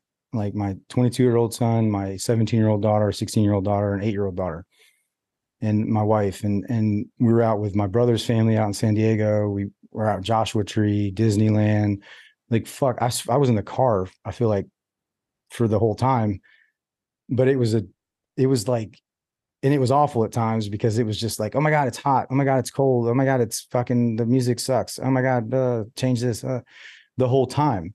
But looking back at that is just, I'm just so proud that from where I the the depths of hell that I went to, like that, how much joy I get out of those moments, um, is powerful to me as a as a human, as a father, as a husband. Um, and just that work that it that it takes to continue to do because there there's more there's more for me to do i just needed to see it it just looks different do your kids understand what you've been through and have compassion for how you acted they really get it and have they forgiven you sounds like they have i think that moments like that i just described help me believe that they that that I have truly been redeemed. And and maybe they won't say they forgive me and uh, maybe I need to apologize more specifically for for for certain things as, as it as it comes to to my the front of my mind. But the but I, but I'll be there to do it. I will always fucking be there. And because they they are everything to me. You ever just look at your kids' eyes? Just look at them. Do it all the time. Just stare at their eyes. It's it's the amount of joy that's behind those eyes that you're looking at sometimes trumps anything I've ever accomplished. And I can see that now. And you know, I think let's normalize that. I think we are normalizing that. You got a Delta guy, essentially the guy that speaks on behalf of law enforcement for the country, guiding hundreds of thousands of people on how to live their life. And what we've found in these 40 years, essentially, give or take one on either side, of what's really going to matter as you continue to get older and have wisdom. How are you able to be vulnerable? How do you how do you get there with intention? Do you acknowledge your vulnerability and make sure that you are vulnerable to develop the relationships with your family and your kids? Because a very uh-huh. tough exterior, dude. You know, the the the number one thing that I can explain to people, and if I've if I've ever been asked that, I go back to the roots touching fucking evil, and to where I started to believe that I was just as evil or or more evil, and that's not my truth. My truth is is is the opposite. And what's the opposite of evil? It's good. If you believe in evil, then you believe in good. And we can't deny that the evil exists, right? So that mean good. That that mean that means that good does, and and good doesn't mean that I have to just run in and fucking shoot people in the face to get my own sense of self, because I'm struggling with my own self self esteem, my own, you know, I'm eh, self confidence, right? I'm getting it from external validation my whole life and I'm done doing that now. So that it's almost like that's what that's what powers and charges me and refills my cup, you know, because I will give more than I have. I always I've always been that way. Um, but now I'm just trying to balance that out, but but to stay in that light. And I only do that by by my actions matching my words and my words being thoughtful and intentional and caring for others. Because we were put on this earth to connect, but for thousands of years we've been killing each other. And like I said, to to intimately take a human being's life, if it's kill or be killed, or I was told to kill this piece of fucking shit person, I have to. I am the one that has to live with that. No one's gonna come and fucking save me. So I have saved myself from myself and given all that glory back to God and now that's that's what i'm going to continue to do are you uh affectionate with your kids? You hug them and tell them you love them a lot? I can't stop telling them i love them and yeah. and hugging them and and i i didn't think they would let me hug them again like for for for a long period. And you know now it just it just it feels natural again. Like because I, I, I went away from it. Like i pushed the other direction. I, I, was like oh they they denied me oh i got rejected you know so i was like oh i suck. And then i went oh i don't suck. I'm drinking. I'm fucking awesome. Look at me. Like you know it's uh it's very hollow. It's a it's a facade a mask i was wearing for for years. But now when those opportunities present themselves the meaning the depth of that connection is is just so profound. I take every opportunity to hug hug my kids as much as I possibly can, and um, when I hug them, I want them to feel what I feel inside and transfer back to them. You know, each of them hug differently. Each of them receive it differently it's very, very interesting. And isn't that that's like the one of the most beautiful things of being a parent though, is how all their their needs are all so different. And and sometimes it's just your presence. Sometimes it's like, you know, taking that an extra step, you know, just depends on them. But but you see that as a father, and that's that tells me, well, I'm proud to know you, that you're paying attention to those things because man, I, I wish I had all those things as a kid, but I can I can give those things. I can be those things. You know, that I, now that I've you know gotten to this point, and um, those are those things that they'll they'll appreciate more than words can ever describe. I've been on this thing lately and trying to explain to people that it's been very comical because generally, believe it or not, all kids are different, but kind of all kids are the same at the same time. So there's this theme of I brought the kids to Disney. They didn't want to go even go to Disney. They wanted to like hang out in the water park at the hotel and or go in the pool. Like, and what this overall theme is, like I'll say to my kids on a Saturday, I'm like, what do you guys want to do? Like, we want to go to Target and buy shit. They don't want to go to like surfing or whatever it may be that I have planned in my mind. And so what that reveals to me is kids are far less complex than we think they are. And our solutions to being good parents are so much more simple than you think they are. Yeah. And it's probably just that's a profound the, statement. Yeah. yeah. Thank you. I I, and, I agree 100% with that. Because I think my kids would rather spend 2 hours sitting on a couch with me than 4 hours at a park without me. Dude, it's it's one of those things like because my wife and I talk about this too. Um, I think through our own ways of um, like coping, what like was to to try to like we need to go do this, we need to go do that, we we need to give them this, we need to. Get, the reality of it is, is it's, it's way simpler than all of that. They, that they is. just want they want your presence. You know, it, it's it's pretty it's powerful, man, and yeah, I'm just I'm just really glad to still to have the clarity of mind now, you know, and um and to, and to take advantage of some of those opportunities, man. And that's all I want. I just yeah. want them to tell their grand to their kids, my grandkids, what I was like growing up with, because I wish I could report the same, but I can't, and neither can their mother. There is no conversation about how good it was when we grew up and what what the, what our parents were like. I actually don't even tell them what, the, what my parents were like because I don't think they need to know. Yeah, that's powerful, man truly like it's good shit that's a, anyway just know that go th- the the phases too right like your, kids are at a really an awesome age and uh not that any age is is not awesome just the phases you, that you go through because i have older kids now too and it's uh it's just it's now it's just it's that challenge of like how they at the end of the day like they just want me right to be to be present um, but then that vehicle may look different now, like you had said. Um, I am aware people are like, interesting. Yeah, people are like, oh, wait till your daughter's 13, she's going to hate you. And I'm like, you know what? I'm already aware of what kids are going to go through at that age. So, like, I'm prepared mentally for when that comes. And so I'll adjust as she needs me to adjust as her father. And we're not going to be locking horns here, I can guarantee you. Uh, mm-hmm. I will understand that she is going to have moments and things are going to happen in her body and my kids' bodies that, that are going to make them act differently.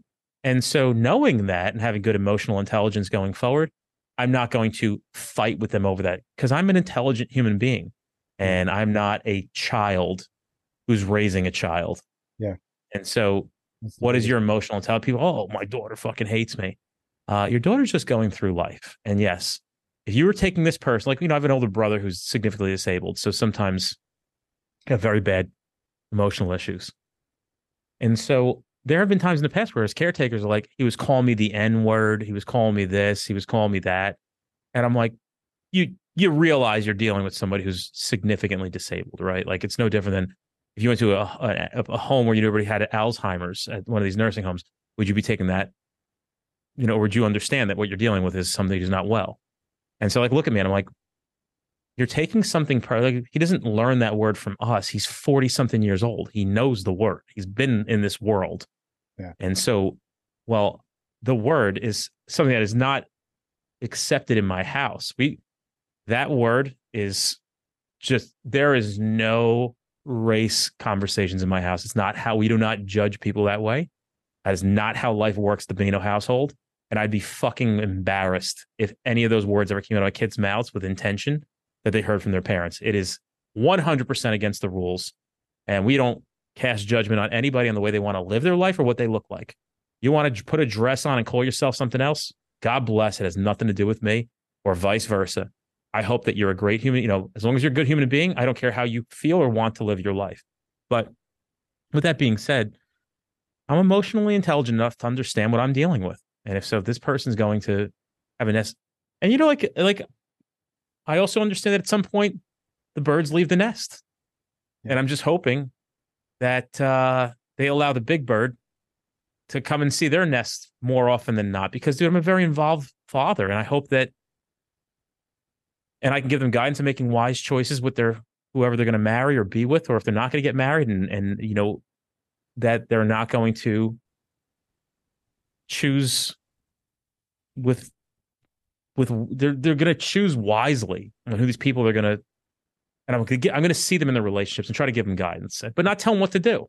Yep. Hey, you know, oh, wait till your daughter brings home a douchebag. Yeah, I brought home douchebags too she's got to go through it like I got to go through it. Oh, what happens when this one has, starts having sex? Like, so we're allowed to do that, but your kids aren't, right? Like, your kids are going to be sexually active. Like, accept it, talk about it. Biggest, them- the biggest blessing with all of that is is just be grateful and, and appreciative of the fact that you're even in like you're even in that picture, like because they could hide all of that shit from you.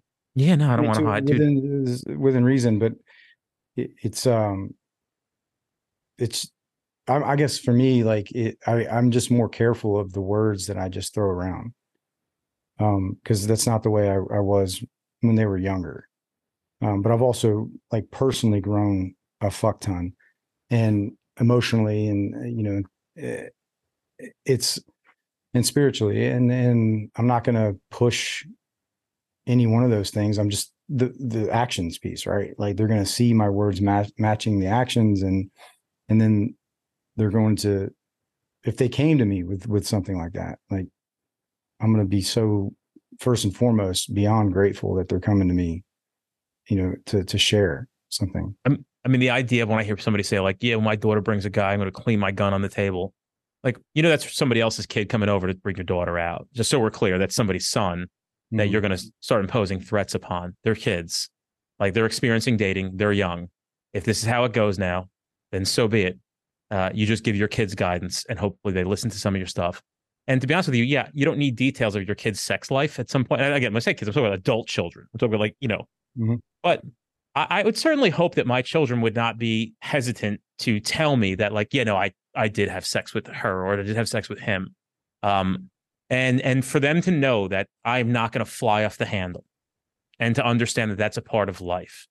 And so, you know it like I know it. I'm fucking 41 you want to fucking demonize and and and like that you're you, what do you think your kids are going to grow up as when you you can't even have the conversation it's so you're you're so like you may get lucky maybe your daughter but you know maybe your son but you know you're asking for trouble you do that to these kids i'm telling you you ask you're asking a, for trouble i had a conversation with um my oldest daughters recently and um they actually said some shit to me that I was like, damn, that's uh for one, I was just like made me think. I was like, well, the well, a couple things. Like she she simply said, like, you know, why don't you buy flowers for mommy? Or mom, she wow. said mommy. Why don't you buy why don't you buy flowers for mom? Like, why wouldn't you why don't you date? Why don't you do these things for mom? They're like, teaching you. Don't you don't don't you want to show me what a good example is like uh as a as a as a as a guy or a male as a husband right yeah and i was just like first of all damn because did you was, say that to them like did you, did you tell yeah, me you got me yeah i told them that's like, good i was like thank you because that was a, just a great reminder that that job's never done you know and life damn sure gets in the middle of it but but they're paying attention to those things. And i i, just didn't the, there was a couple things to that. I didn't the fact that they were looking to me to to try to set an example of who they who they would want to date is is growth man for me because i think i'm i'm more coming out of that whole like i was showing them an example of someone i wouldn't want them anywhere now anywhere around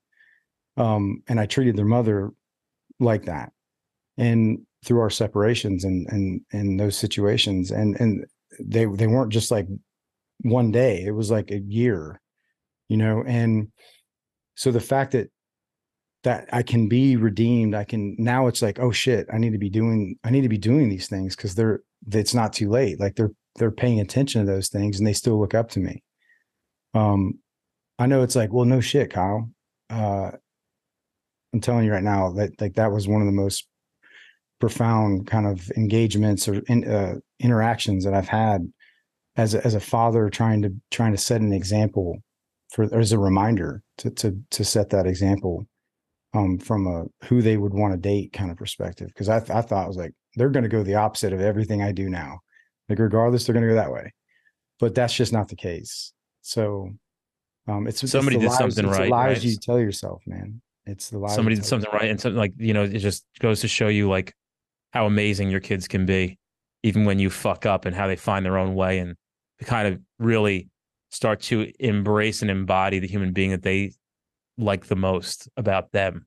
Yeah. and so somebody did something right there you know Yeah, I, no, don't it- it- it's i think it's a testament of um the the the covenant that we my wife and i had before and how much work before the darkness metaphorically and physically like took over you know i idolizing other things. And you know it, it truly is because they didn't go the other way. They didn't act out. Like if anything they they focused on academia and and um sports.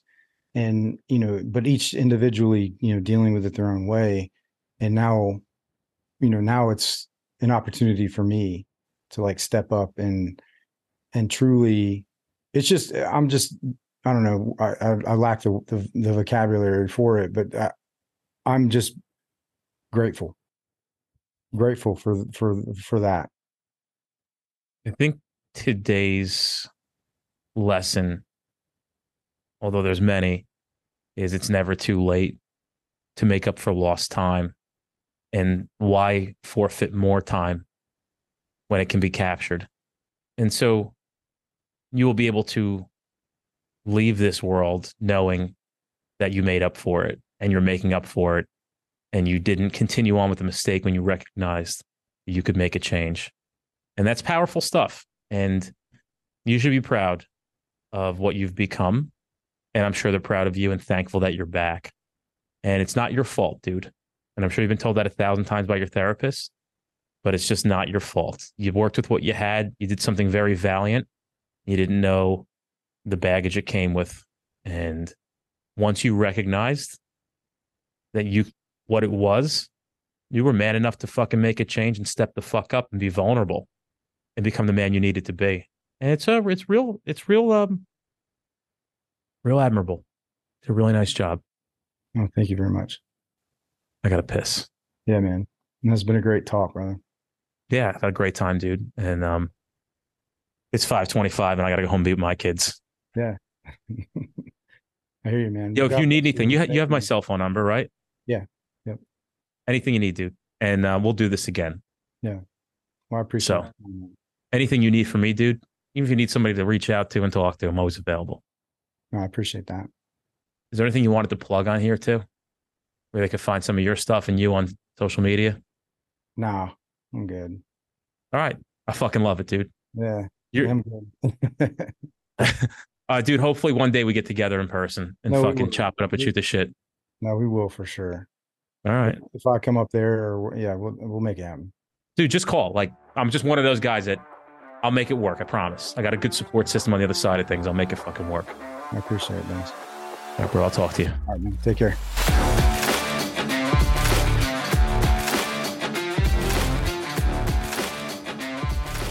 Hey guys, check out our upcoming training at streetcop.com. Don't forget, we have 50 instructors nationally teaching a variety of topics.